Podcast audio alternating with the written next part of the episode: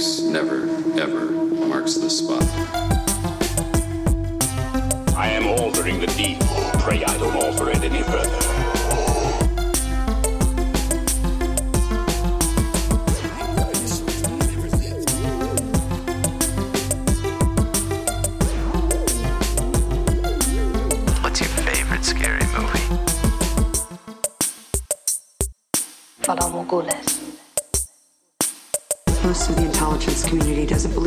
Believe. The ones that do call him the Winter Soldier.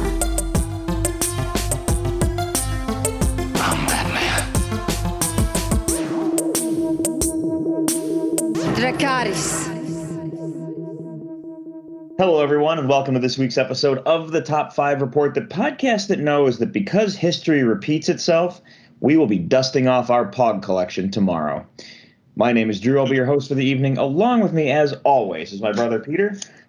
I'm here, and uh, I have a wicked slammer. I've been sta- saving up since like 1993. It's going to be great.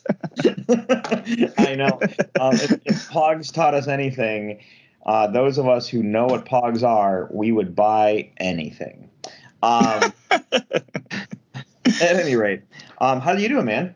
Uh, pretty good. Sorry, this whole pog thing is reminding me of uh, the other day. I was walking my dog, and uh, I saw there was like two like teenage kids hanging out on the street corner, and they weren't really. It wasn't like a back alley sort of situation, but it was kind of like they were hanging out in, in front of a couple crappy stores and they were playing Beyblade. And it just cracked me up because it just reminds me of uh, in movies when you see the the guys in the back alley playing craps and stuff. but I just love that visual that like nowadays people aren't playing craps, they're playing Beyblade and stuff in the back alley. And that just cracked me up. So sorry, the Pog thing just led my brain right there, but it was a pretty funny moment, at least for me. No, that is funny, and it's so true. Yeah, absolutely. um, but Like, do people- alley- like, it's alley kinda- Beyblade. Yeah, absolutely. Somebody could make like a weird fan film about that or something.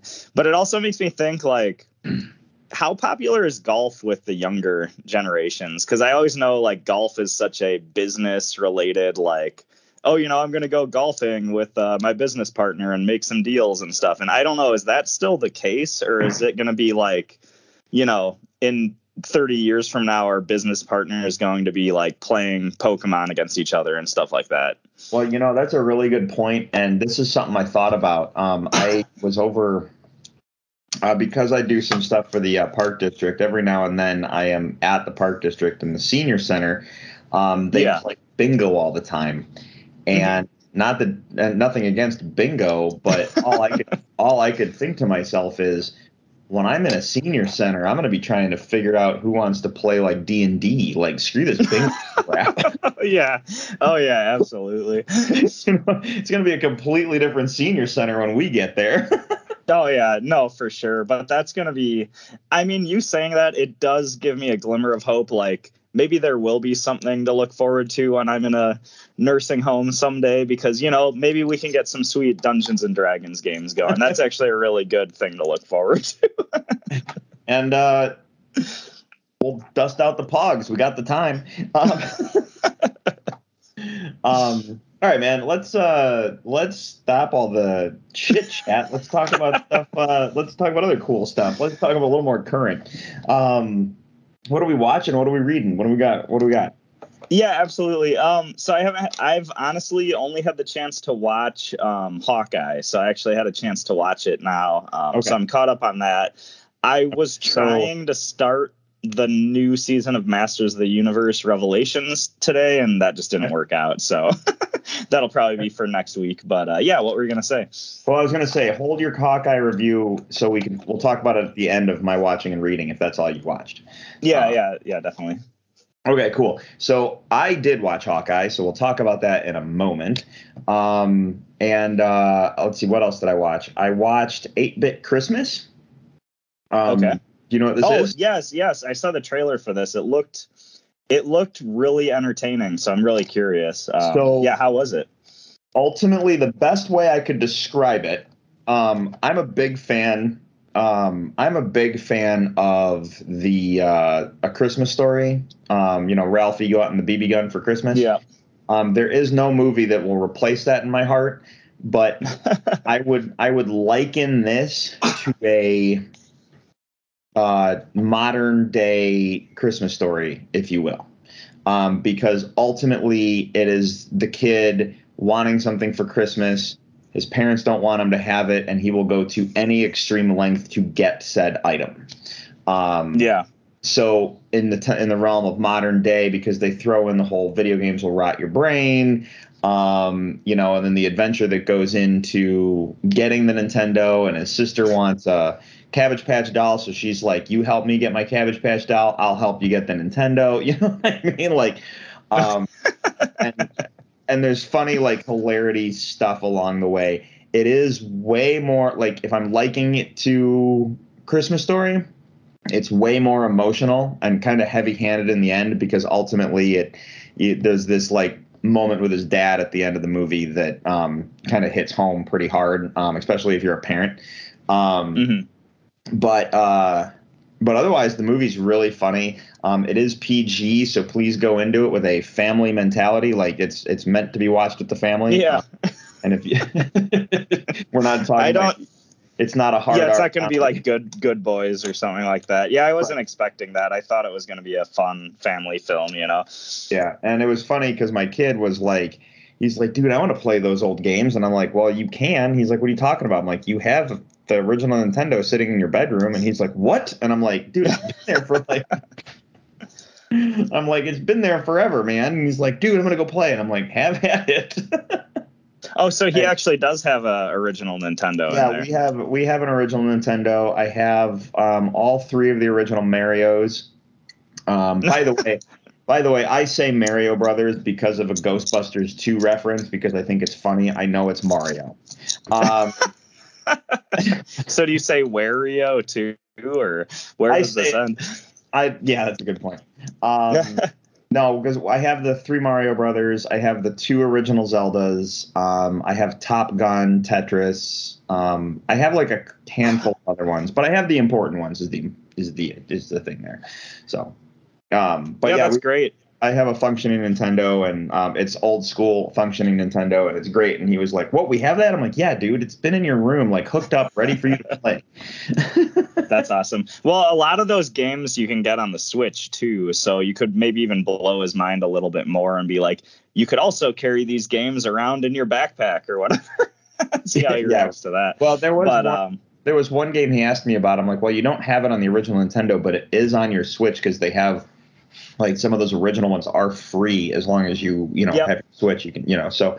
Um, he he was kind of excited that they were there, and he's like, "Oh, that's what you've been playing on my Switch." Kind of conversation. Uh, nice. Wait, And- so what were you playing? Just like Legend Oh. of Zelda or something? Or- Well, because on the Switch they have the original Nintendo collection and they have a Super Nintendo collection. So I was playing like Legend of Zelda, Super Nintendo Legend of Zelda, which in my opinion is the best Legend of Zelda, hands down. You can have your Majora's Mask and Ocarina of Time all you want. A Link to the Past is the best Super is the best Legend of Zelda. And then there's also um, uh, Super Metroid I was playing. So Oh, sick. Yeah. Nice.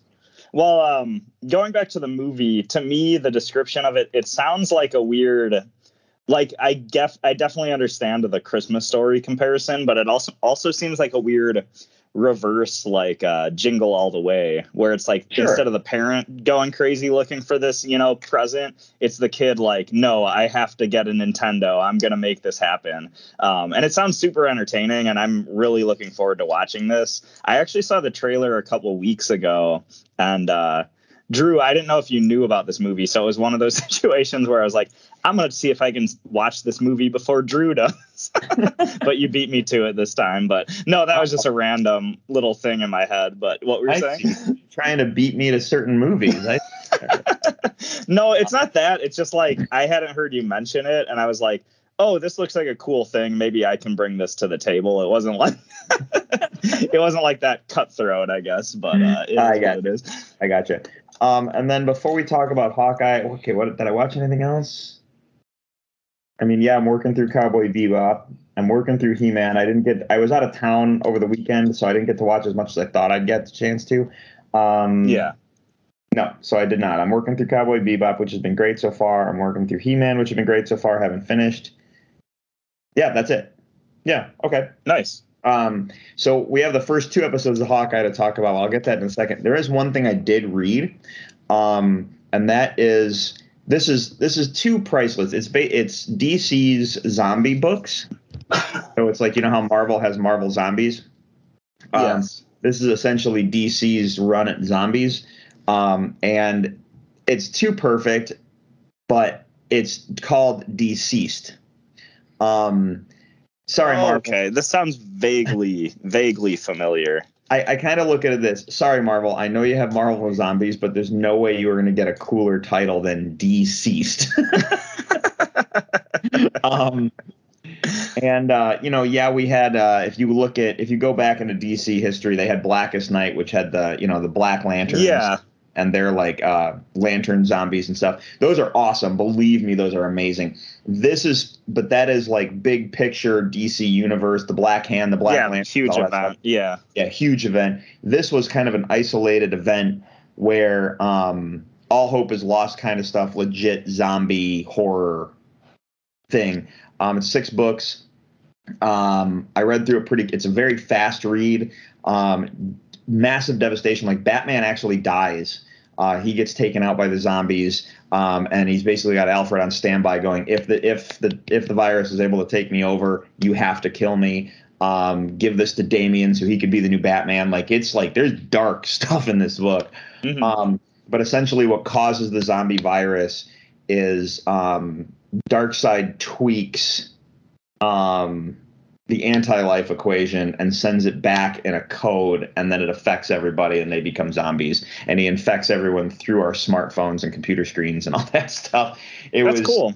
it was it was just a cool take on it, and I was it was just it, it was cool. I was really like impressed with it and had a lot of fun reading it, knowing it's just an isolated thing. So yeah, It's Uh, a cool it's a cool origin too because so many zombie movies nowadays are um they're always like viral outbreaks because I guess that's just the most realistic explanation but I do like to see like I don't even know what that's called but yeah the the uh anti-life equation turned into a weird like digital viral code like that's a really cool origin and I even like to see like some um maybe like you know you know the more like uh like spiritual zombies, if you will. Like, you know, maybe some group of people does some giant satanic ritual and it causes a bunch of people to become zombies. Like, you don't see stories like that as often as I think uh, you should, I guess, yeah, yeah, yeah. if that makes sense. yeah. So anyway, that was fun. Um, let's talk about Hawkeye real quick.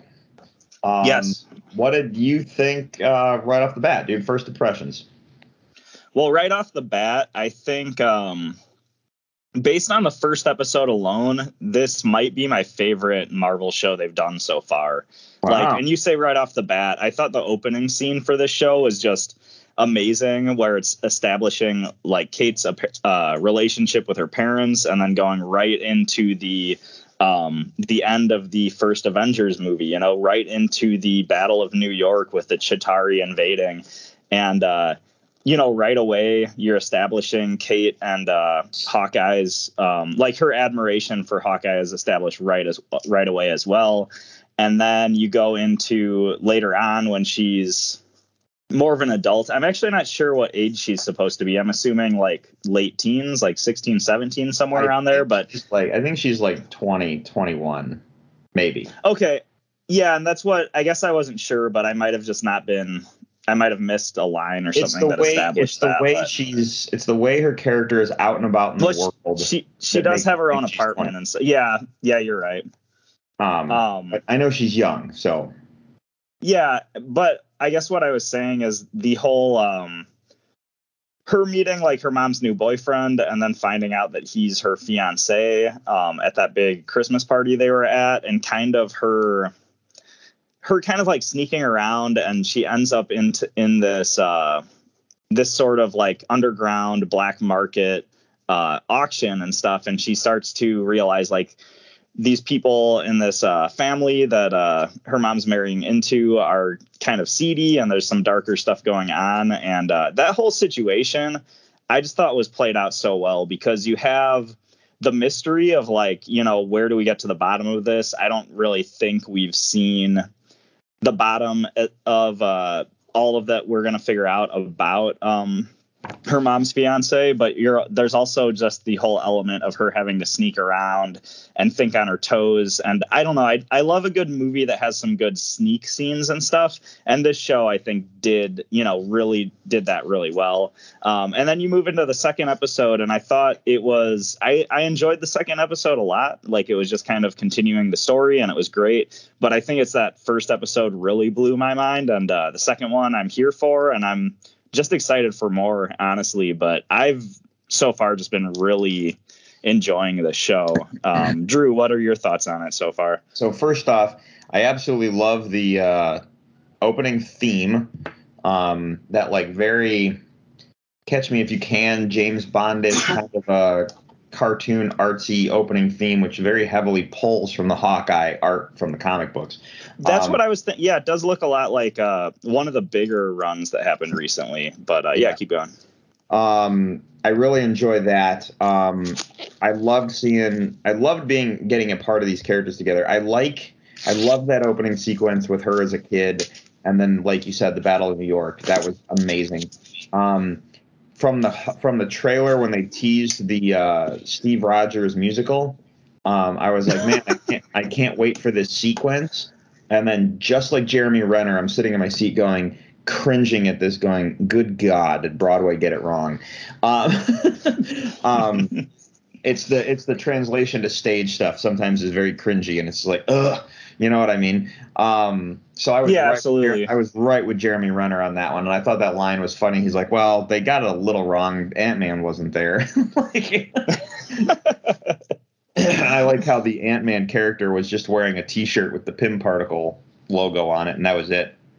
Um, I almost like felt like that scene was a little bit uh, Marvel kind of uh, laughing at itself though because of the Oh, totally. um, because of like the the Spider-Man musical and that's I mean there might have been other Marvel musicals but to me that's like the most well-known one and that one Yeah. was very poorly received even though it literally had so much money and production going for it and it had like U2 writing the music it's like you know one of the biggest bands in the world writing the music for it and it just was poorly received so i didn't know if they were just like yeah, yeah like and and I thought the taking a thing. jab at themselves you know I thought the same thing. Um, Hawkeye, uh, the uh, the first two episodes together were great. Just to let everyone know, at the time of this recording, the third episode has not dropped yet, so that's why we can only talk about the first two. Um, the because we're recording just a tad early this week, but that's all right. Um, let's see. Uh, characters. So it was great to see his wife, uh, Linda Cardellini, again. It was great to see the kids. Um, Yeah. It's you know basically we get to see the Hawkeye show again, which is awesome. Um, the uh, the Ronin suit was awesome. Seeing that. Uh, let's talk about characters that have gotten added in. So Lucky the dog, which I thought was kind of cute and funny. Um, obviously, Kate, obviously Kate Bishop and Hawkeye. Um, her stepdad, if you don't know, he be, he is essentially the swordsman from Marvel Comics. Um, and then um, Echo got it was the last thing we saw before they rolled credits in season in episode two, and that the the girl, that Asian girl, that's Echo. Um, okay Who, when later, will get her own Disney Plus show. that's Um, awesome was so- there anything in the show to let you know who that was or was Uh, is this just you like knowing behind the scenes like that that's who this is This is me knowing behind the scenes because, hey kids, I read comic books. Um, no, I hear you there because I was watching it and uh, I'm not really familiar with that character, so I was just kind of like, okay, uh, this is a significant character, obviously, but I don't know who this is, and so I felt like for the people who don't read. And my my blind spot's just like I haven't read a ton of uh, Marvel stuff, but the people who don't read comics, I feel like it was played, which is let's face it, the majority of the people watching the show. I feel like it was made up to be this really significant ending that was just totally lost on a lot of people. yeah, I know. That's probably I what I'm that too. thinking. So I thought that too. I was like, without a name there, everyone was like, "Well, who was that?" yeah, you know, and that's and that's where Marvel is. Um, they're starting to get to the point in their shows and movies where uh, there's going to be a lot of characters that are not household names yet.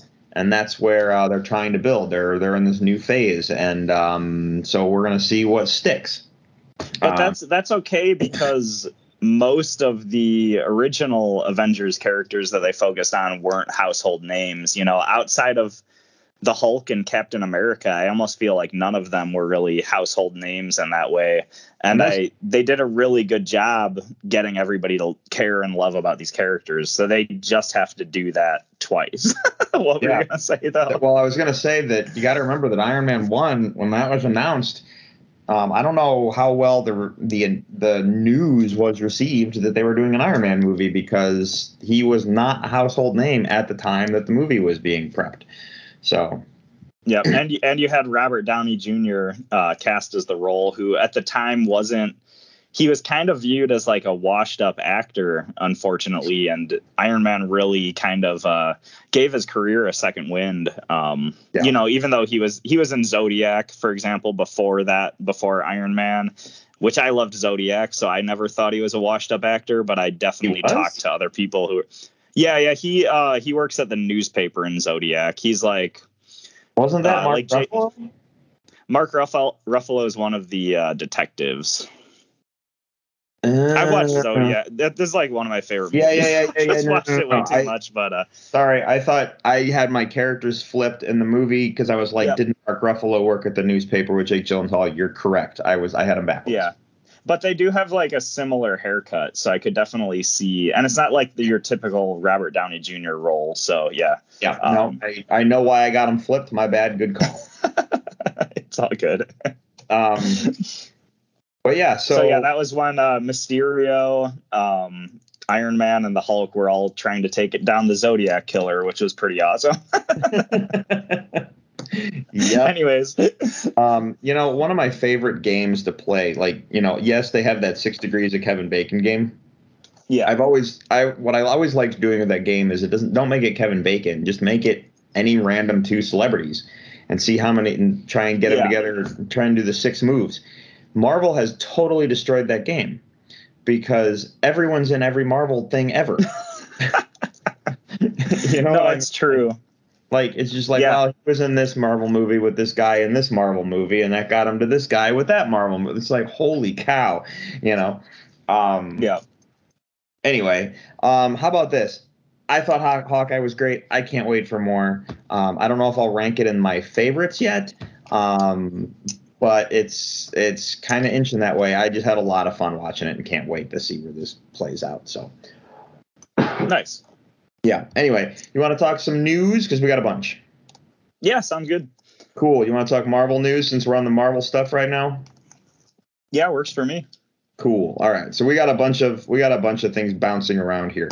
So is that Marvel? Yes, that's Marvel. Sorry. There's a couple stories that like I have full article clips, so I got to make sure I'm looking at the right thing. Nope, that's Star Wars. Yeah, okay. So let's talk about this first.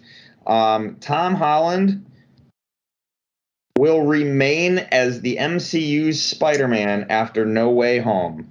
Okay. I'm gonna Sweet. put this. I'm gonna put this story on pause. I'm gonna put this story on pause real quick. Did you know San Diego Comic Con's going on at I the saw moment? some. I saw something for it. Yeah, and I was like, I The don't know. Is this the real Comic Con? What's going on here? You know? yeah, the reason I bring this up is because the news that normally comes out of San Diego Comic Con is not dropping the way it usually is, and I'm not sure why. Um, Mhm. But I'm not. So that's why I'm saying I don't know if some of these stories. Um, I don't really know what some of these stories, you know, um, if they're coming out of San Diego, if they're being dropped by the sources anyway. Um, anyway, um, Sony producer Amy Pascal has explained that even with Spider-Man: No Way Home still to come, Sony is getting ready to make the next Spider-Man movie with Tom Holland and Marvel. Okay. Yeah. I saw this and I thought it was very exciting. Then this story dropped. Sony confirms Tom Holland's future in the MCU. Now, before I read this, um, you got to remember that a few weeks ago, Tom Holland was like, I don't know if how long I'm going to be playing Spider Man. I don't want to stop playing Spider Man. I just don't know what career there is. I don't have a contract after my Spider Man movie. You know what I mean? Mm-hmm. So Sony confirms Tom Holland's future in the MCU. We are getting ready to make the next Spider-Man movie with Tom Holland, and we're thinking of this as a as three films. And now we're going into the next phase or the next three.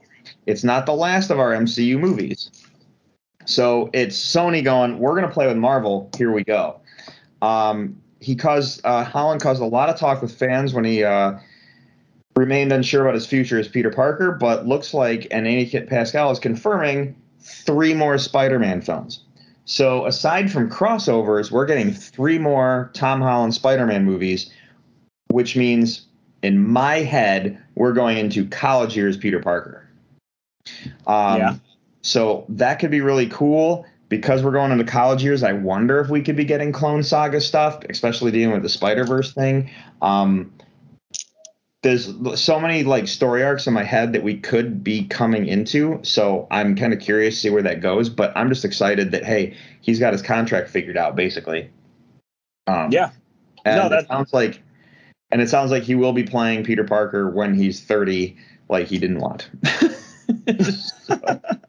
I don't think it's a bad thing. Like I think it's it's cool to see somebody take on a superhero role at a younger age and uh you know, and we can mature with him as he keeps making movies. Like it's kind of cool. I mean, I don't know truly how long this is going to last, but no, it, it'll be great to see him uh, play Spider-Man when he's 30. You know, why not?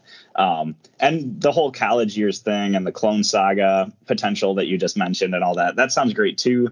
I'm just kind of con- I'm kind of wondering how. Uh, how attached they are to the home sort of uh, motif for all the for all the titles of the films, but I don't know if uh, if No Way Home is closing a trilogy, and uh, once we're past this movie, we'll have like a you know a new sort of sequel title motif, if you will. My guess is what you just said.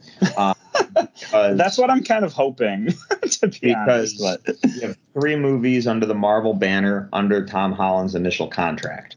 His contract officially is over. Renegotiation for more Spider-Man movies, which we now have that it's going to happen. We had three movies with a specific title motif. It closes a loop. It creates that trilogy for them. We got three more movies coming. It's time to move into a new era of Spider-Man. So uh, it doesn't have to be uh, home-related titles.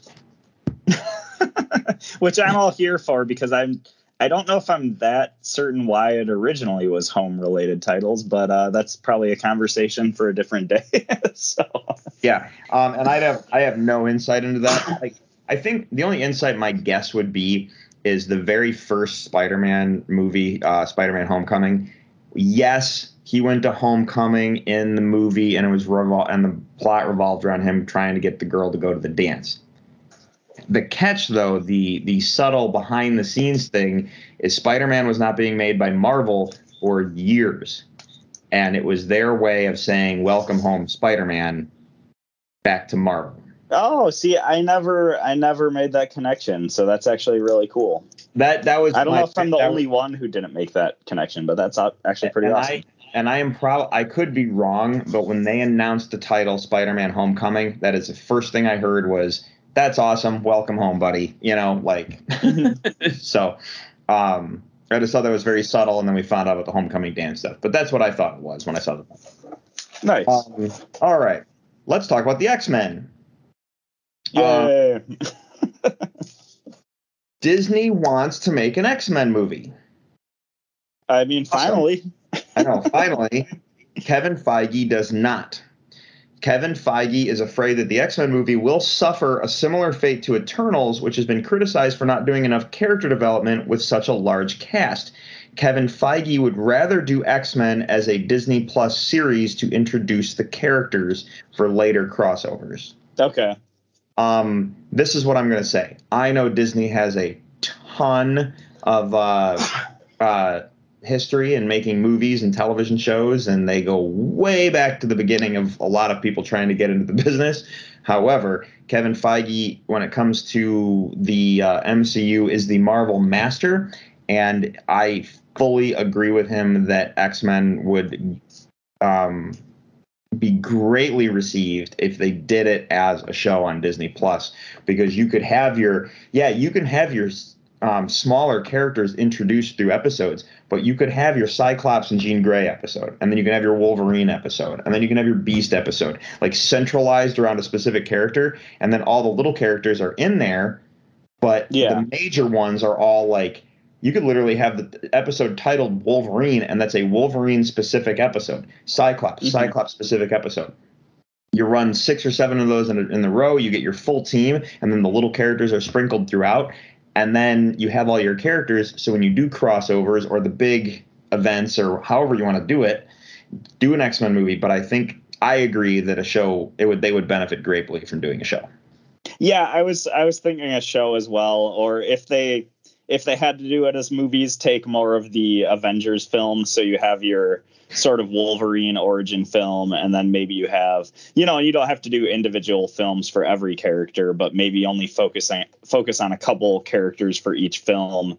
Um, like Professor X could probably have his own uh, original film as well and stuff, and then lead up to the giant X Men team up Avengers level event film at the end, but a Yeah. TV show probably would make more sense because outside of doing like a Wolverine movie and like a Jean Grey and Cyclops movie, like some of the X Men characters probably don't need a full feature film behind themselves. But I mean, at the same time, some people who are diehard fans of maybe some of the smaller X Men characters might be pissed off at what I just said there too. But I think uh, I think you know what I mean there. Well, I don't think we need Jubilee at all.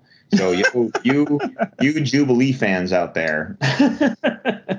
um sorry, See- Jubilee, sorry Jubilee fans. She is my least favorite X-Men period. I, I have no problem with Jubilee, and I feel like I kind of root for her in an underdog sort of sense. Like I want to see her do something really cool.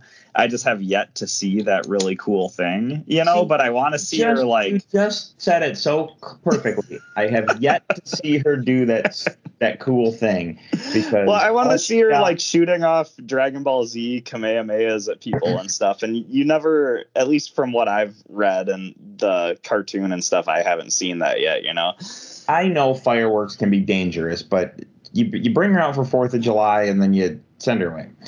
Um, at any rate, um, so let's uh, since we're on the Disney Plus route, here we go for this. Let's talk about um, Star Wars for a minute. There's some criticism about how it's not criticism that Dave Filoni and um, Jon Favreau are saving Star Wars with the shows we got with Mandalorian, Book of Boba Fett. We got the Ahsoka series coming, and you know those that lineup. Um, the criticism has come that because of the way Rise of Skywalker ended, there's nowhere for the series to go beyond Rise of Skywalker. It's kind of like fill in the gaps, but you can't go beyond that. Um, there's uh, from Gi- this this came from Giant Freaking Robot that um, it trusted sources um, have uh, confirmed that um, J.J. Abrams is producing a show for Disney Plus that will sequel the Star Wars sequel trilogy. So it'll pick up where that left off and carried on. Um, and I can totally see them trying to do something like this because one, where are those characters now?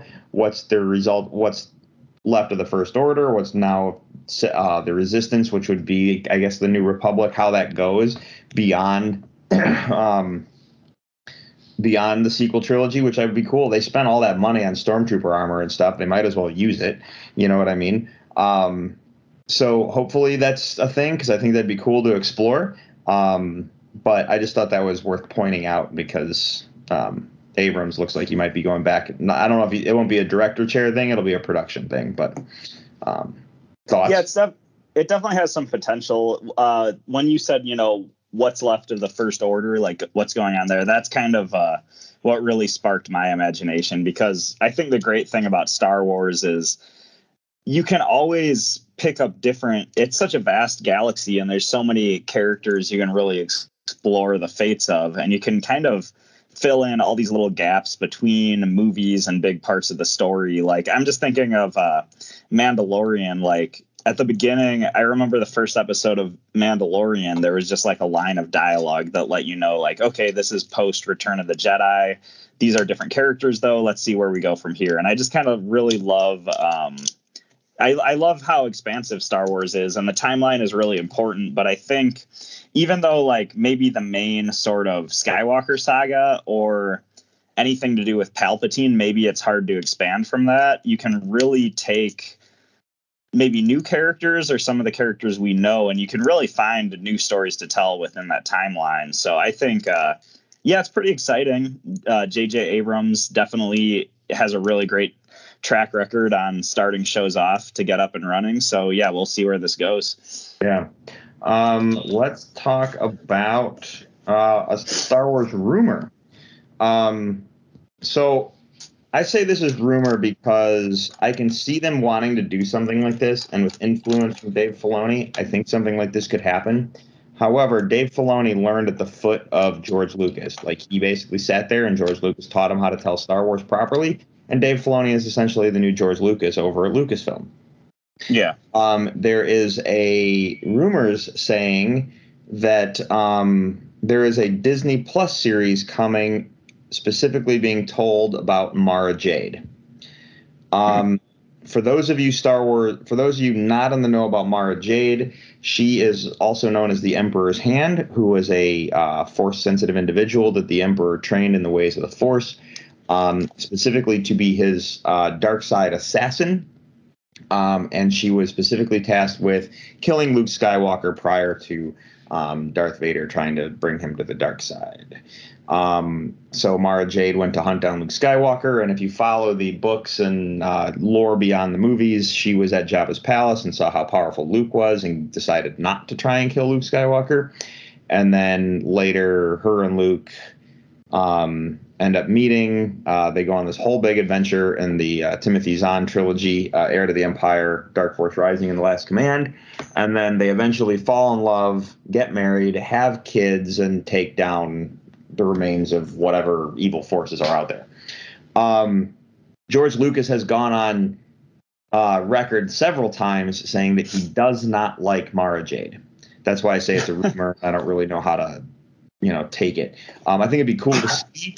Um, you cannot do a Mara Jade show without Luke Skywalker. So if you're going to do it, you better have a plan for a young Luke Skywalker, how you're going to handle that. Um, hopefully, um, they have that figured out, or that's part of the situation. Um, I really like Mara Jade as a character, but I'm going to be sitting there with all the other fans who are fans of the Timothy Zahn series. If you screw this up, we are going to be royally angry. So, um, Mara Jade needs to be done right, and it needs to be handled very, very carefully. So, um, yeah, Yeah. I mean, I couldn't. I don't think I could add anything to that, but yeah, absolutely well sell, said. And I loved the uh, the part on if you do this and you screw it up, we're going to be royally angry. That was a really funny yeah. sort I of. just, uh, I really don't know how to say it, but don't mess that up because if you mess that up, it's going to mess up a lot of things Star Wars. And the last thing Star Wars fans need right now is things to be messed up and more and and the decisiveness within the uh, within the fan group. Um, the book right. of Boba Fett looks pretty badass, though. Yeah. just It to does. try to turn it on a positive edge. Yeah, it that does, looks and uh, Book of Boba Fett is vastly approaching, so can't wait for that. Um, Mm-hmm. all right, let's talk about some DC news real quick, and then I got a couple quick hits. Okay. First DC news: uh, Wonder Woman three plot um, or like synopsis kind of got uh, thrown together. Um, we can exclusively share what the film will take that the film will take place in the present and focus on Asteria finding Diana and recruiting her to help out an old ally who's gone insane. Uh, this is Arion. Arion is a hero of both Themyscira and Atlantis, which bridges the two worlds together in a way. Atlantis, meaning looks like we're going to get to see possibly Aquaman in the Wonder Woman film, hmm which is kind of cool because I believe they teased that already.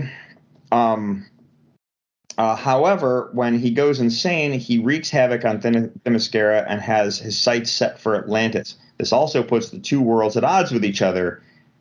Hmm, when was the last time I saw in the comic books Themyscira and Atlantis at odds with each other? Very similar to Flashpoint. And guess what we have along coming along the way is the Flashpoint Absolutely. so when I read this, I was like, ooh. um, we're gonna like use Flashpoint. We're gonna set up the Atlantean Amazonian War, and then it's gonna spill over from there. That sounds awesome. Um, so we are dealing with the darkest timeline. Um, speaking of dark timelines, do you remember when I said J.J. Abrams had a cryptic post where he released the picture of the clapperboard with um, that weird Justice League photo behind the clapperboard? No, I don't remember that, but I do remember when you said it about Zack Snyder releasing a photo like that. Yes, yes, Zack Snyder. I'm sorry. no, I'm just kidding. I couldn't help myself. No, yep, Zack Snyder. My my my bad. Um, It's all okay. good. Anyway, that was actually like a thing to like congratulate like Wonder Woman on like uh, anniversary of like, hey, it's been X number of years since we put her on movies for our universe, that kind of thing. Um, Or was it? or was it? It's the question, but that's what he said. The real cryptic, No, I hear you. the real cryp- cryptic one is his Thanksgiving Day post. I specifically Okay. say this because he posted a photo of the turkey, a cooked turkey, just came out of the oven, getting ready to carve, and saying, you know, basically to say, Happy Thanksgiving, everybody. Um, and he just says, thankful. Behind the turkey, and if you zoom into the picture, and fans have started pointing this out, it is blurry. But if you zoom into the picture behind the turkey, you will see a stack of notebooks. And underneath the notebooks, you will see a copy of the graphic novel for DC's Final Crisis. Yeah. Now, I actually saw this on Twitter. Uh, keep going though. now, Zack Snyder is known for cryptic tweets uh, and cryptic posts. Everyone wants the Snyderverse continued. Everyone wants to know about that, you know, uh, nightmare timeline and all that stuff from the from Batman vs Superman and the Snyder cut. Um, seeing that made me go, "Are we really doing Final Crisis? This is going to be amazing. Is this happening? Is that his way of saying, haha, check it out, guys. Look what I'm working on." um, there's no way. There's no way he's cooking his Thanksgiving dinner with a Final Crisis graphic novel, just waiting to turn pages between basting. Um, okay, the the Thanksgiving dinner thing is a good point because I do think Zack Snyder does post a lot of cryptic stuff. Like I feel like it was probably since uh, production started on Batman v Superman, I kind of started paying a lot of attention to Zack Snyder online, and he does put stuff out there with hidden meanings and stuff like that. But then at the same time, I think, well, he is a regular guy, and it's possible that he's he was just reading Final Crisis, and he just had that sitting on the on the uh, table, and everybody's just looking into it too far. But I think you're right. There's no way he was reading that. yeah, reading pages of that between. Uh, you know him mashing potatoes or something like that you know at No. the same time you like know, he turned to his wife Deborah and said, "Can you give me that stack of books and put it right here so I can take this picture?" yeah no absolutely yeah. Um, I don't even think he said. I think he said to uh, Deborah, like, "Okay, this is what we're gonna do, and this is gonna be hidden in the background." And she was probably all for it because they seem, based on interviews, they seem to be really on the same wavelength with stuff like that. So, no, Yep. really awesome story. Uh, anyways, and hopefully this leads to something cool. yeah, right. Um, okay, you're a Power Rangers kid. Did- yeah, sure. Um, so a new connected universe of Power Rangers TV shows and movies is coming to Netflix. Um, I don't know where they're going to stem from the uh, old stuff or the new stuff or like anything middle ground, but you're if for those people looking for a connected Power Rangers universe, you're about to get it. Um, I don't know Yeah, what I'm- your thoughts are because you're you're more into Power Rangers than I was, so I'm definitely more into it than you, and I really love the uh, the original Mighty Mighty Morphin series is what I've watched the most of. Um, yeah, it's this is an interesting story. I'm curious. It really leaves me with more questions than ever than anything because I guess I didn't realize that the previous Power Rangers shows and movies weren't connected. I guess I always assumed they were, but I I don't know if always this is assumed just they like were too. So yeah, and I don't know if this is just like Netflix is going to have a new Power Rangers show, and they're also going to be incorporating elements of everything. Um, yeah, I'm not. I'm not really sure, but uh, I guess we'll see what what happens. yeah. I definitely like Power Rangers, but I'm not like I don't watch every new series and stuff like that. You know what I mean? Sure. So Sure. Um, all right. So Universal is going to make another run at a new monster movie. sweet. in the realm of Universal making monster movies, you got to understand that this is going to be a Universal monster movie, which means it's got to go classic, right? Mm-hmm. Right. Okay. So yeah, absolutely. the movie will be titled Renfield. Now, the, the dramatic pause there is are you trying to figure out where Renfield fits into the monster movies? Yeah, actually, I am, but Okay. Renfield Renfield is Dracula's little like assistant. If you go into your horror lore or your vampire lore or like the just the history of monsters uh, and folklore, Renfield was the guy who basically helped Dracula out, whether that be moving the coffin around, protecting him, that kind of stuff. If you watch the original Nosferatu, Renfield was the one eating the flies all the time. Um, at any rate, so they're making a movie. It'll be titled Renfield. Nicholas Hoult will be playing Renfield. Um, the real question is who will be playing Dracula? Any guesses? yeah, absolutely. Any guesses? Uh, Adam Sandler. I, I like how you went that direction. Um, Well, that was the last time I had to come up with somebody ridiculous. I went with Adam Sandler. So, but he, enough. he did play Dracula in Hotel Transylvania, didn't he? So, he, he I guess did, I'm not too so- far off the mark. He did. That's not too far off the bat. No, uh, Nicolas Cage will be playing Dracula. Interesting. Yep, interesting. But I also like thinking about Nicolas Cage now, and then thinking about like seeing him in the history of swear words, and then it just made me realize, absolutely, why not? Yeah, Um, it's it's one of those things that could go either way because I've seen Nicolas Cage amazing, and then I've seen him do like really laughable performances. But I'm not against this, you know. I know that's the thing. I'm not against this either, so we'll see how this plays out. I guess. um, but at any rate, um, so is this gonna? Are they completely rebooting the sort of Universal MonsterVerse? Or are they? if, Is well, this going to be a continuation from the Mummy? Well, that's the thing. If they if it's a continuation, they have to include the mummy. Otherwise, they have to do a reboot, which would be another reboot. Um, so there's not much out there. So I was just like, I, it's more to dig up for a later story. But I was like, Nicolas Cage is playing Dracula. Okay, here we go. Um, and I was thinking to myself, it's not that crazy of an idea. Yeah. So and U- long- Universal as it's better as long as it's a better Dracula than Van Helsing Dracula, I'll be okay with it. Um, and Universal Monsters is just that's a shared universe I really want to see on screen. So I'm excited that they're still at least pursuing this project. yeah, Um, it's just an issue know. of selling it. That's the problem.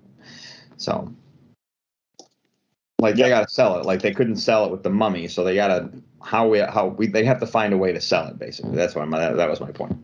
Yeah, no, no, I, I absolutely agree, but um, I don't know, just keep throwing stuff at the wall, see what sticks, I guess, and we'll go from there. Well, that's a good point too. Um, well, that's it for the news, man. You want to talk about the list tonight? yeah, let's go for it. Cool. All right, Ryan. Um, as always, do us a favor because it is list time. So roll the thing.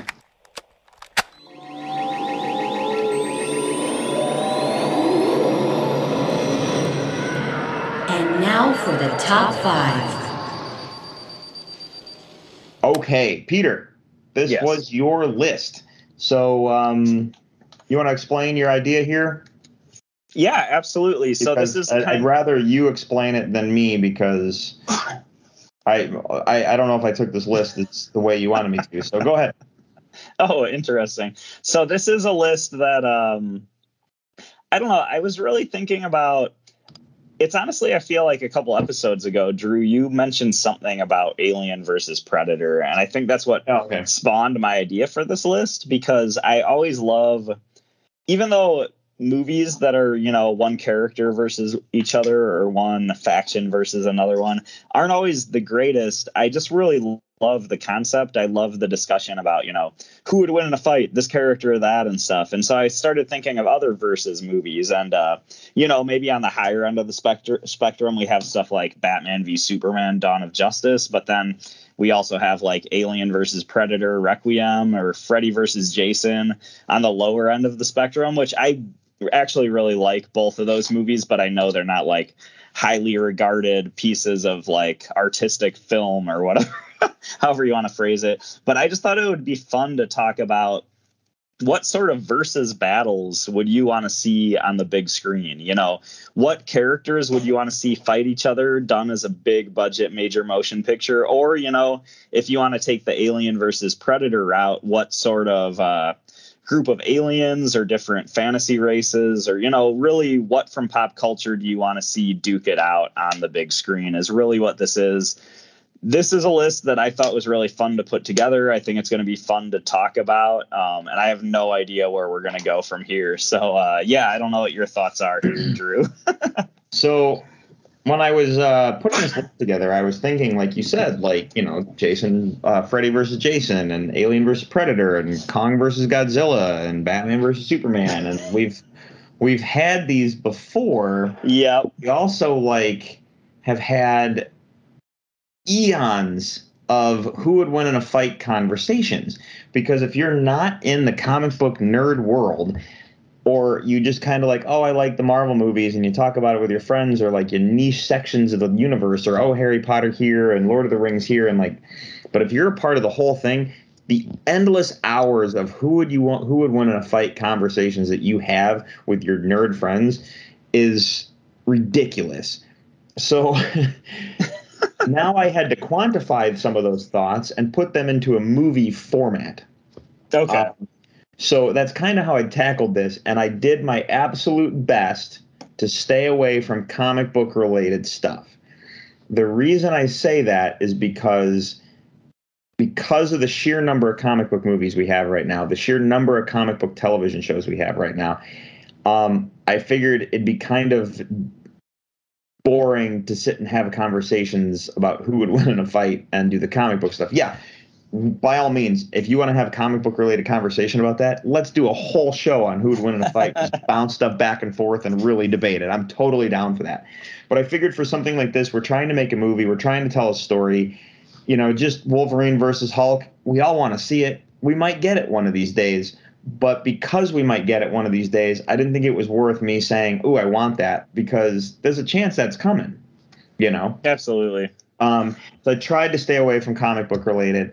Um, and then there's something else I was going to say there, but yeah, well, that's just that's just how I kind of tackled it. So well, I think it sounds like you put a lot more thought into your list than I did because I just kind of thought, okay, who would be really cool to see duke it out, as well as just thinking of in movie format, just besides just thinking of the actual fight, like seeing the big budget special effects and stuff like that on the big screen. That's really where my my mindset was. And I only have about three or four picks that are including honorable mentions. Only about three or four of them are comic book related. So well, there's still have, a lot of comic book talk, but yeah. I have one that is comic book related, but it's only half comic book related. Okay. Uh, and I and I literally like thought out storylines for everything except for one of them. so, um, yeah. Anyway, um, how many? I have two honorable mentions. I do as well. So, okay. Um, I guess it's my turn. I got to go first. So here's what I'm going to do. My first honorable mention um, is Justice League versus the Avengers. Um, oh, the, yeah, of course. The, the, reason this is an honorable mention is a couple things. First off, we all absolutely want this. We are never going to get this. Um, you might get this in a comic book form if there's some like cool like contractual hey let's play nice and put out one book for fun why not but otherwise you're never going to get it um, so we yeah. could we could enjoy it. We could want it. We could really wish it happened and stuff. And speculation. It's just going to be fun to have those conversations. Um, but I wanted to throw it out there, and that's kind of like that's not my one comic book one that I'm talking about. I just was like, as much as I want it, it's not going to happen. So I don't even wishful think it. Um, so yeah, JLA versus Avengers. And besides, no, this Besides, the first 20 minutes of the movie, they're going to fight, and then they're going to realize they have to take down the big bad because it's going to be Thanos and Darkseid teaming up. You know what I mean? That's honestly what I was going to say. Is you know they're going to team up somehow because of a common enemy, and I was really the more interesting conversation is actually who are the enemies going to be because you know it's going to be at least one DC villain and one Marvel villain, and if we're lucky, we'll get multiples, but. Yeah, I mean Thanos and Darkseid that would make for a really cool story, but uh yeah, we'll see what happens. I, I mean, what would happen? I agree with this one. I don't know. For some reason, I didn't think of it while putting together my list together, but it's like the classic. Like it should have been my first go to. And I think it's just because the last like year or two, I do feel like I'm a little bit on superhero overload where we have so many shows and so many superhero movies. So maybe that's why it wasn't at the forefront of my thought process. But this is like, this is definitely one of the top five like best movie crossover events you would want to see. Like this is a great pick. Um, yeah. So anyway, what's uh, your first? So my Sorry, first I, one, just- I don't want to dwell on that because we could be on that for the rest of the night. I, no, I- absolutely. Um, my first pick is a total cheat because it already exists in comic book form, but it would just be a really cool movie to see. Um, a little bit ago, I mentioned Freddy versus Jason, that movie. Well, they have a comic book that's Freddy versus Jason versus Ash from Yeah. uh, Evil Dead. And that's just what I picked for my first honorable mention. Who wouldn't want to see the Freddy versus Jason versus Ash movie? That would be amazing. Probably will never happen, but it does exist as a comic, which is pretty awesome as well. So I don't have too much to say about this one. I just thought it would be a fun, fun thing to see. Nice. Um, all right. So my next one is this is another one that comes up in conversation a lot, but I'm going to say this: no matter how much we want to debate this, no one actually wants this, and that is Star Wars versus Star Trek.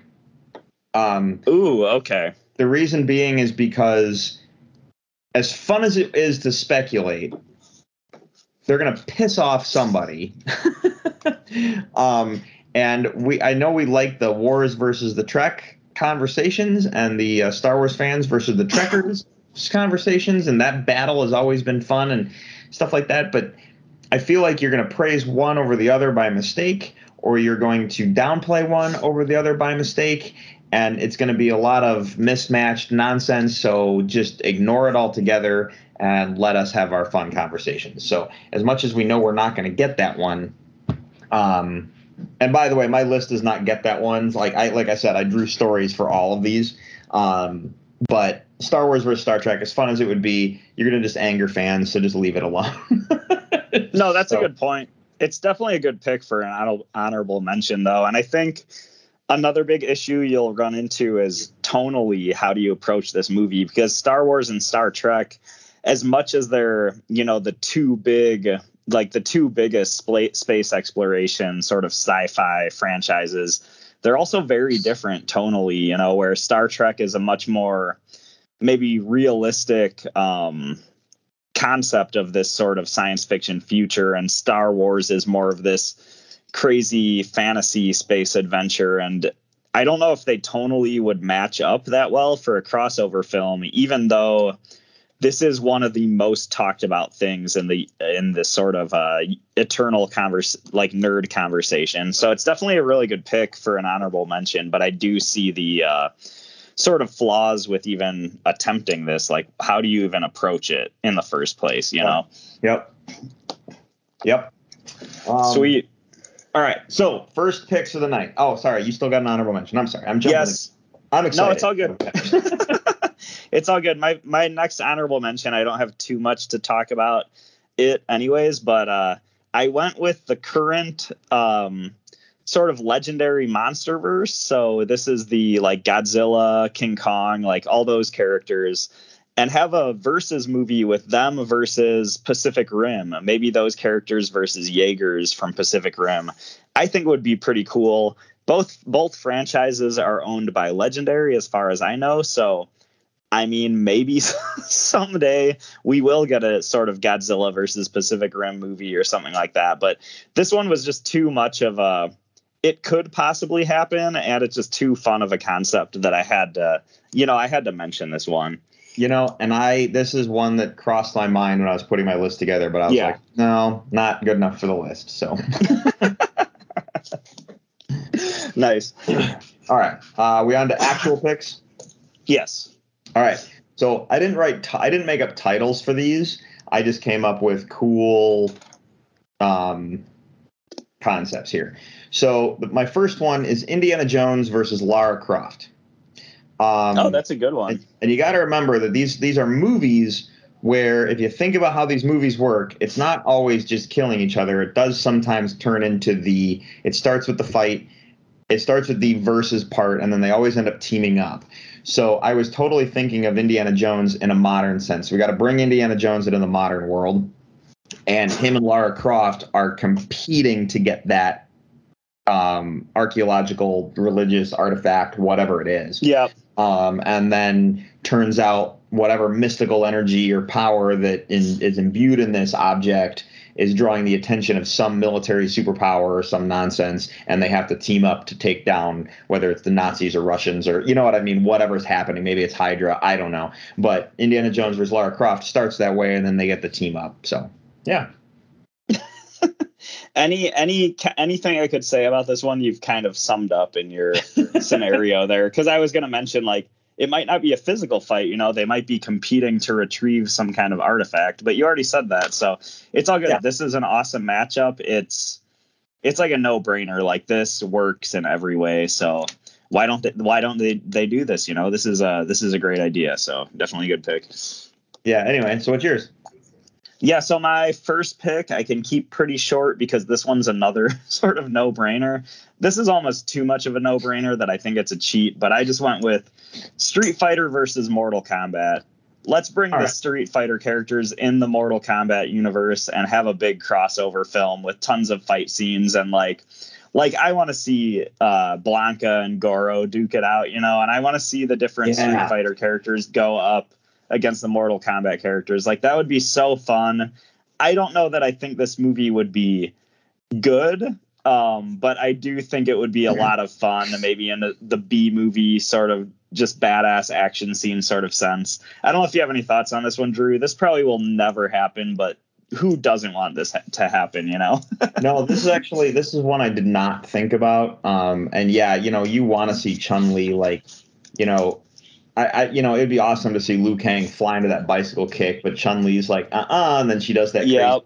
Kick thing and just pound his ass into the floor, or then you know, like, um, or like or like you have like, I'll keep going. no, go ahead. I was gonna say uh, Scorpion versus like Dhalsim, like with Okay, Dhalsim's like stretchy arms. Like that could be a cool one. Yeah, Scorpion versus Dawson would be awesome, but like in general, like um, M Bison versus Shao Kahn, that'd be that'd be like a really cool Absolutely. to you know what I mean? So I Mhm. totally didn't think about this, but Street Fighter would have to go into Mortal Kombat because of the tournament. Street Fighter Yep. would have to be defending the realm of Earth. So um, that's the only way you would make that movie work. So Absolutely. And there's there's almost like you could come up with all these different plot threads. Like maybe you could have this crazy plot about how all the sort of Mortal Kombat champions from like our Earth realm have like fallen and they had to go outside of the box and uh, you know recruit new champions or however you want to phrase it. You could make I mean Mortal Kombat lore is so cool and so easy to expand on. They could definitely do some really cool things. So By Yeah. the way, by the way, to all you Hollywood studios that are listening right now, I know we're literally giving you free stories. So please throw us a bone if you decide to take any of these and make a movie out of them. Um, yeah, absolutely.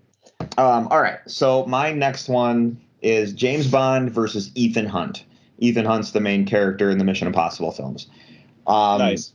true crazy espionage. You have MI6 versus a CIA offshoot. Both agents like gunning it. Uh, you know they they're both on a mission where they cross each other's paths. Both don't like each other. You know the alpha male nonsense. You have the versus fight scene, but then because of some crazy villains master plan that doesn't make a lot of sense like normal James Bond films they have to come together and take down the evil superpower and then you create a international um, spy agency with them kind of uh, the the people that spearheaded the idea of them working together so I don't know that's that's No. where I was at with that No, absolutely. And I, I'm just waiting for the fight scene between the two of them where it's almost like down to one of their final breaths, but then they they pull out that gadget that you were introduced to earlier in the film and you forgot about, but they pull out that gadget right in time to save their ass and then eventually they team up. I think this is a really fun concept. This is one that I didn't even think of while coming up with this list. So definitely a good call there. I have a feeling we're not matching at all Um, what's your I don't think so either because I have a lot of weird ones. But uh, yeah, my next What's- pick. your next pick? Yeah, my next pick is kind of a no-brainer. I've actually seen it in live action, but I think they could do a big movie that would be better than the version we have now, and that is Power Rangers versus Ninja Turtles. so, Fox Kids actually had I believe it was Power Rangers in Space. It might be Power Rangers Lost Galaxy, but I think it was when the Power Rangers in Space series was airing. They it was at the same time as the uh, Ninja Turtles: The Next Mutation, I believe was the name of the show, which was the Saban produced live action Ninja Turtles show that was really horrible. Like I've even wa- tried watching it, you know, because I'm like, well, I love the live action Ninja Turtles movies, and then you watch the show and it's just un- unwatchable. But re- regardless, if you're going to watch anything from either of those shows, watch the crossover they did because they were both these are both shows produced by Saban and they did an episode where it was Power Rangers versus Ninja Turtles and I think it's one of those situations where it starts off where they're fighting each other and then they have to unite and uh, the turtles basically team up with the power rangers to fight one of the power rangers enemies and uh, they end up going to the power rangers in that series had this weird like space station base that they go end up going to and they fight the bad guy. And the episode literally ends with the ninja turtles surf surfing out in space away from the power rangers ship and it's just a beautiful happy ending. But if you did this in live action form and maybe took the uh, maybe the tone and design work and stuff on the recent um, live action Power Rangers movie and combined that with like maybe the Michael Bay produced Ninja Turtles movies that we've got, I just think there's some really fun stuff you can do there. The Ninja Turtles after they defeated this this uh, Shredder in their original comic books, they go straight to space. Right after that, they go to to space. They fight Triceratons. It's a really fun story arc, and then they come back down to Earth, and then they're fighting uh, Krang aliens and stuff like that. And I think those space sci-fi elements could pair really well with the Power Rangers, even though. On paper, you're like, what? Ninja Turtles and Power Rangers. But I do think it makes sense when you actually look into it. So, uh, yeah, On paper, it's going to make sense no matter what. It always makes sense on paper. it's when you have to verbally say it that you're like, what was I thinking? Um, look, I'll tell you that the only way a movie like this works for me is if the Ninja Turtles get Zords. Um, and then they all come together to make the like the mega turtle or however you want to put it. Um, See, now that's a cool idea. Yeah, like this this could sell so many toys. I like where you're going with this. it's all about selling the toys. Yeah. All right. Um, all right. So my next pick for the night, um, if you don't mind me moving on, No, yeah. is this is this is one that I think that I hope you didn't think of because, and this is my one comic book one. I do not have a storyline for this. This is because when I say this out loud, your brain's gonna your brain's gonna write the story on its own. I just don't have a good storyline, but it's Blade versus Selene from Underworld. Ooh. Okay. Um, and I literally was just Vampire Hunter versus everyone's favorite vampire from the Underworld series. yeah. you know what I mean? Like, I just like what a crazy, dark, amazing. Like, I just was like, I literally am like just looking at my movie shelf, and I'm like, who would go good together? Just kind of like scanning it real quick. I was like, okay, Blade, who could he fight? And then when I got to Underworld, I was like, no way. So. I don't have too much to say about it. This just seemed like a no-brainer. So Well, the the main point of this is one, they need to make more Blade stuff, which I know they are, which is awesome because Blade's just a great character. But then Yeah. two, like I'm just interested in how it would play out because I feel like Blade would be trying to he'd have to be trying to accomplish something and somehow get caught up in this underworld um you Well, know that's a thing. centuries long war between uh, werewolves and vampires and i Yeah. my mind's like is he going to choose sides or is he going to stay neutral or how is he going Or to is he react gonna, to this is he going to understand the threat of the Lycans as well? You know, when you think of Blade 2, where he had to team up with the vampires to take down those like weird hybrid vampire things. yeah You know what I mean? He might, you know what? So you never know. I don't know. This just sounded like a no brainer when I was trying to piece one of these things together. So, no, it's it's definitely one where there's a lot of different storylines you could do, but it's not like you hear it and you just think like automatically, oh, that's this is how it would play out. But then it's also just you know this would be just a really cool movie to watch. Like it would have that cool, dark, gritty underworld sort of tone with Blade in it. It'd just be awesome. So Oh, gotcha. Okay. yeah, yeah, yeah. Uh, I guess All right. I What can you got? move into my next one. Yeah. Um, so my next one, this is a crossover movie that I've honestly seen a lot of people talk about online on different like forums and stuff like that, and it's really random, and I don't think it'll ever happen. But I went with Critters versus Gremlins. if you're gonna take two sort of mini latex monster movies, you know, who are the biggest names in that genre? I feel like it's Critters and Gremlins.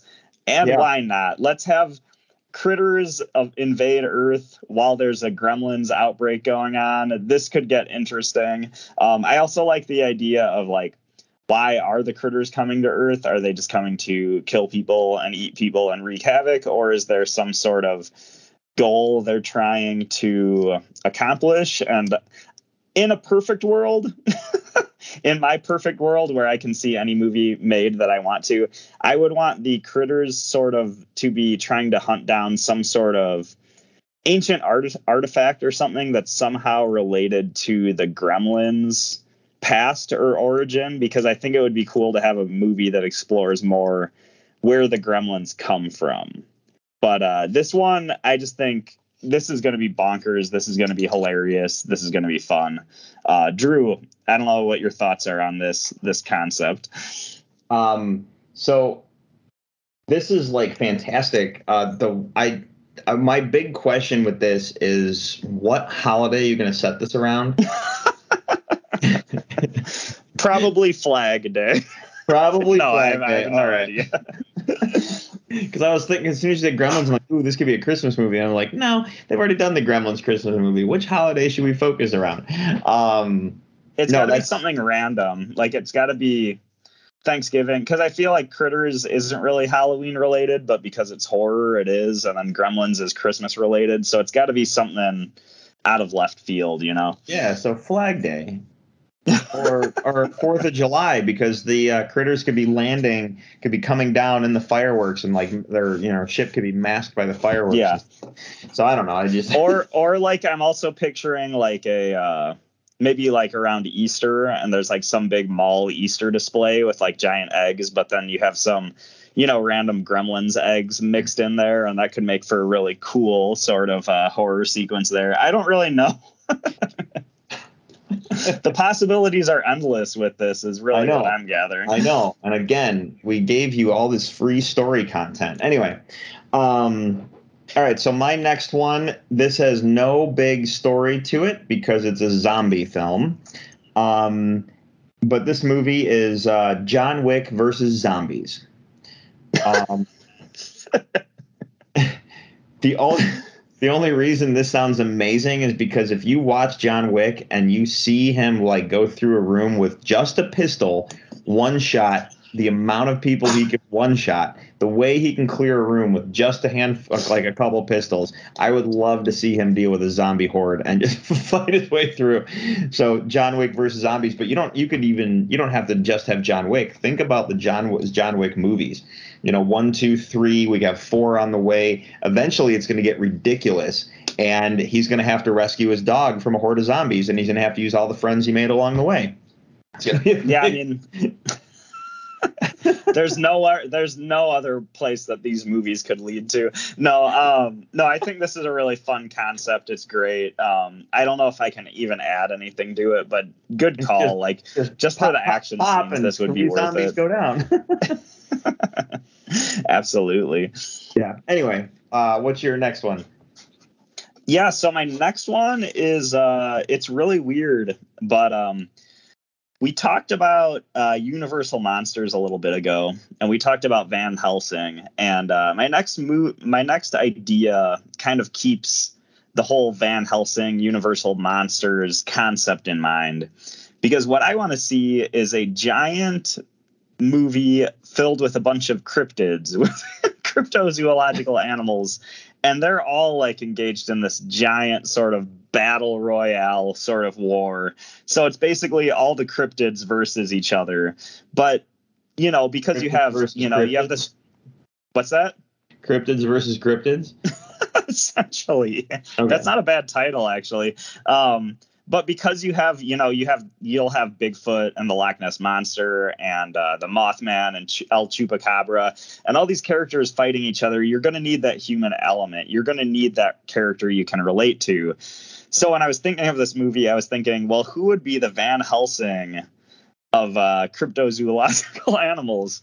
And I don't know that I have an answer, but I think he would be one of those sort of backwoods conspiracy bunker sort of like redneck guys who has like a ton of guns and ammos and is just ready to find Bigfoot and kill him. So I haven't necessarily crafted the character yet, but I just want to see the sort of redneck conspiracy bunker Van Helsing who uh, is trying to mitigate this giant cryptid war go- going on in the backwoods of Virginia. I don't know. I picked a random state, but you know, you can see where Yeah, I'm yeah. going with, going here.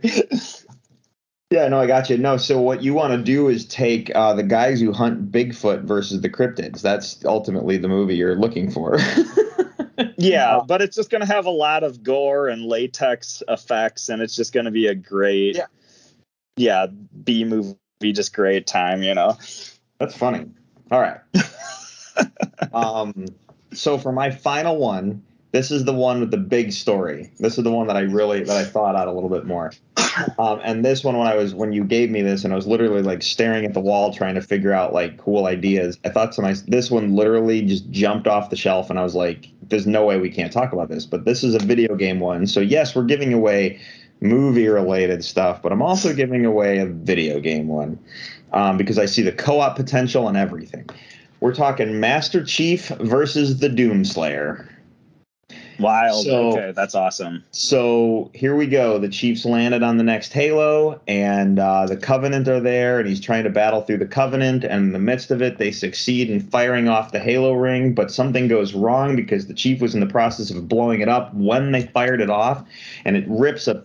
Uh, it creates a rift in space time, and out come the demons, ripping Nice. hell itself. And then the demons start invading the Halo, and they realize that the Halo is movable, so they decide to try and angle it towards Earth and the Doomslayer follows him out because he was in the middle of battling him, and the Chief and the Doomslayer see each other and they think that they're enemies. And in the midst of their battle, they realize, no, we're both trying to save humanity. And in the midst of them realizing that the Covenant and the demons have already become friends, and the Hell Priests have, you know, uh, accepted the uh, prophets from the Covenant, and they've joined forces, and now it becomes an all-out battle. Master Chief, the Doomslayer versus this new Covenant horde. Um, yeah, That let's- that let's just sounds that just sounds badass. Like yeah, there's there's not too much to say. That just sounds like such a good idea, and that just sounds so badass. And think about this as a movie, like live action, you're gonna see so many cool creatures because Halo alone and Doom alone both have just such amazing crazy creatures and stuff and you're going to see that all come to life in live action that is just really great um and my only other thoughts on this thing is can we can we get a post credit scene with Duke Nukem making an appearance Yeah, maybe once we get to Earth and Duke Nukem has to join it, and we have a connected universe, like that'd be nuts. But I also, as you were talking, as you were talking, I just thought about it. I'm like, the Doomslayer just like lays waste to a whole bunch of demons, and then they stand back up because now they're flood infected. You know what I mean? It's just yeah cool. No, I was thinking during your description, I was thinking of the flood, and I was like, that leads to some gruesome vi- visuals, but you have so many cool, you know, creatures from Doom, and then you have the elites, and just I don't know, there's just so much potential there. So that's that's a really fun, really cool concept. yeah, and I have a feeling we did not match because the way you responded to that, you're like, shoot, I didn't think of that one. No, it's not like it's also not like uh it's not one that I necessarily would think of because I like both of those games, but it's not necessarily the first thing I would think of. But I just love the concept overall. Um yeah, I don't know. Did you have more to say on this one, or should I move into not at all. I pick? just was saving that one for my final pick of the night. So So my my final pick of the night is definitely equally, if not more ridiculous, but definitely in a different direction. and uh, my final pick of the night, I'm gonna call what I'm calling it is the metalhead duo battle royale, and this is gonna be a movie where we're gonna have Wayne and Garth from Wayne's World versus Bill and Ted versus Jay and Silent Bob versus Beavis and Butthead. because Um, Beavis and Butthead is. Wait, what were you gonna say? I don't know how to write that. That's what I said. Metalhead duo battle Yeah. royale. Um. Continue. Okay, so because Beavis and Butthead are mentioned, I feel like this has to be an animated movie because I don't know how you tra- translate those characters in live action and do it justice. But that being said, we have had a Bill and Ted animated TV show back in the day. There actually was a Bill and Ted kids TV show. And we have multiple animated versions of Jay and Silent Bob. So really, you just have to worry about animating Wayne Campbell and Garth Elgar, and I think that can definitely be doable. As far as storyline for this movie, though, I was really trying to think of potential storylines, but I don't know if it would be some weird like Wayne and Garth are ho- hosting some sort of battle of the bands or some sort of concert event that Wyld Stallyns are playing at, you know, that Bill and Ted are performing at. But then outside of the venue, you have like Jay and Silent Bob and Beavis and Butthead who are teamed up who are just trying to either destroy the event or they're just causing ruckus or something and it causes some sort of uh, rift between all these sort of stoner metal duos. This is kind of off the top of my head but there's going to be some weird realistic situation that plays out. But the thing is the characters need to be united towards a common enemy which that could be a lot of realistic stuff. You could have like LaFours from uh, Mallrats teams up with Benjamin from Wayne's World. I mean, there's so many different characters you could bring back, but I almost and LaFour is doing uh, security duty at Waynestock. absolutely that Wyld Stallyns are performing at. Um, but I almost like want it to take more of a sort of dude where's my car left turn where there's like a random alien invasion or maybe something more fantastical happens like uh, Jay and Silent Bob definitely have the sort of comic book superhero connection, so maybe they there could be some supervillains that show up or something. But I just think this is one. This is literally, I know this is the dumbest idea for a movie ever. Like I know it's so dumb, but this is something that I always thought about as a kid because I always I loved all these movies and shows when I was younger, and I always noticed I don't know why they always had these sort of metalhead duos like you had Wayne and Garth and Bill and Ted and I always thought that like celebrity deathmatch should do just a big match between all the characters but since I suggested this movie I was like screw it let's do a movie. Let's make it an animated movie. Let's make it maybe the worst action superhero uh, sci-fi movie you've ever seen, but maybe it's going to be the best sort of slacker stoner movie you've ever seen. So I don't have too much thoughts uh, to expound on from there. But Drew, I don't know what your thoughts on this nonsense is. The nonsense is the brilliance of bringing the side characters in, like Right. like the principal from Beavis and Butthead, or you know, like you mentioned, LaFours, or you know, having uh, Rob Lowe's character from Wayne's World pop back in, or Tia uh, Carrera's character from Wayne's World pop in. I mean, Like, Bill just- and Ted, you could bring in Napoleon or you know Abraham know. Lincoln into the into the. Exactly, or like a hologram, or like a hologram of uh, George Carlin can pop up, or something. You know what I mean? Like the side characters are too good for that. You know what I mean? It's too funny. Absolutely. Yeah. And you know Uh-huh. that um I can't remember the character's name, but the guy who works at the diner in Wayne's World, the guy from uh Married with with Children, Yeah, yeah. he's yeah. gonna come in Eagles. clutch at some point. He's gonna come in with an AK or something and take Yeah, some bad guys out. Ed O'Neill's character. yes, yeah, there you go. All right. Um. Well, yeah, that was actually like that was a really fun list conversation. Um. Yeah, That's what I was hoping for. This one was random and bonkers, but I just thought it'd be fun. Yeah, no, this this this was fun just because it was us like really screwing around with our picks and Yeah. giving Hollywood all this free uh, advice. Um. Well, do you want to know what we're gonna do next week? Yeah, let's. Yeah, what, right. what do you got for me? So this like battling each other like sequence really made me think. Um, so I kind of have one kind of in that ilk again for us. Um, I'm a I'm a huge fan of swords. Um, it's not like I collect swords, but I like I'm always drawn to them. Um, the character that uses a sword, like Leonardo, is my favorite Ninja Turtle, for example. Um, if I'm playing a video game, I always if I'm playing like an RPG, like uh, Elder Scrolls or like uh, you know something where I have a choice of like hand weapons, I always want to grab the sword or something like that. Yeah. Um, like obviously lightsabers, that kind of thing. Um, so next week we're gonna do our favorite sword fights. Ooh, okay. Nice. Okay. Now, when I was thinking this, I was like, ooh, sword fighting. Lightsabers, I always feel, are in their own category, but essentially they are swords. So I'm going to allow them. I'm just going to, Ooh, okay. I'm, I'm going to allow them, but I'm going to try my best not to show up with five lightsaber sequences um, because there's so many other sword fighting things in the realm of uh, film and television uh, culture and stuff that we could pull from. You know what I mean? That so I just there there might be more. I'm just saying I'm gonna try and if I do, I'm gonna try and keep Star Wars to a minimum because otherwise that could take over the list. That's why I said I'm, you know, Oh, keep. Sorry No. to interrupt you. This is I'm specifically. of. I'm just thinking of sword fighting in general, just because I really, I just, it's just for some reason it's always fascinated me. So, um, and and this is sword. This is movie sword fights, correct? Or is it? Yeah, well, I mean, if there's like a, I don't, if there's a TV show, like you know, you want to pull a fight from Game of Thrones or something like that, like it's a television show. Like if if it warrants it, I don't mind. Um, you can, as far as I'm concerned, you can pull from anywhere. If you want to pull from a comic book, the only thing in my head was because I was like, ooh, we could pull comic books and novels and stuff, but that's all in the theater of the mind at that point. You know, where watching it on television or a movie, you're actually getting to see the sword fight. Do you know what I mean? Right. Okay. So, um, Okay. and Yeah, I, I would, is- and I can't really say video games because you didn't play the game that I played.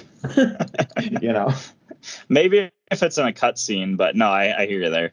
Um, Anyway. That's really funny. Um, anyway, yeah, yes, yeah, And, and the call. keeping the idea of this, I thought sword fights would be cool. So, um, and I Sweet. looked and I went back and dug through our lists. Um, the only thing we've done remotely close to this is fictional swordsmen. Uh, we Yeah. never did. Uh, we never did uh, sword fights. So that's you're uh, you're kind of inspired me on your last pick. So, Nice. Yeah. Cool. um, so do you have anything else before we throw this episode in the can? No, yeah, that's really about it. Cool. All right, everyone, do us a favor. Please check out our website, top5report.com. There you'll find links to all of our social media, Twitter and Facebook, along with a link to our email, top5report at gmail.com. Um, you can hit us up there, hit us up on our social media. Either way works. Um, we're on Google Play, iHeartRadio, Stitcher, Apple Podcasts. You can subscribe to us in those places. If you do, you will not miss a single episode. Um, you can also leave us a review. We love those five stars, but we understand criticism because it helps us get better and it makes the words you we say feel important. You can follow me personally on Twitter and Instagram at Drew3927. Uh, Peter, what about you? Yeah, you can follow me on Twitter at Ninja Pierre. And that's where I'll be apologizing for not including into my list the popular fan favorite versus combo of Boa from Boa versus Python versus Ecks from Ballistic Ecks versus Sever. Jeez, Sorry, That's- guys, it just barely didn't make it. that's a mouthful. All right, everybody, for the top five report, I'm Drew, I'm Peter. and uh, we'll see you next week. Thanks for listening.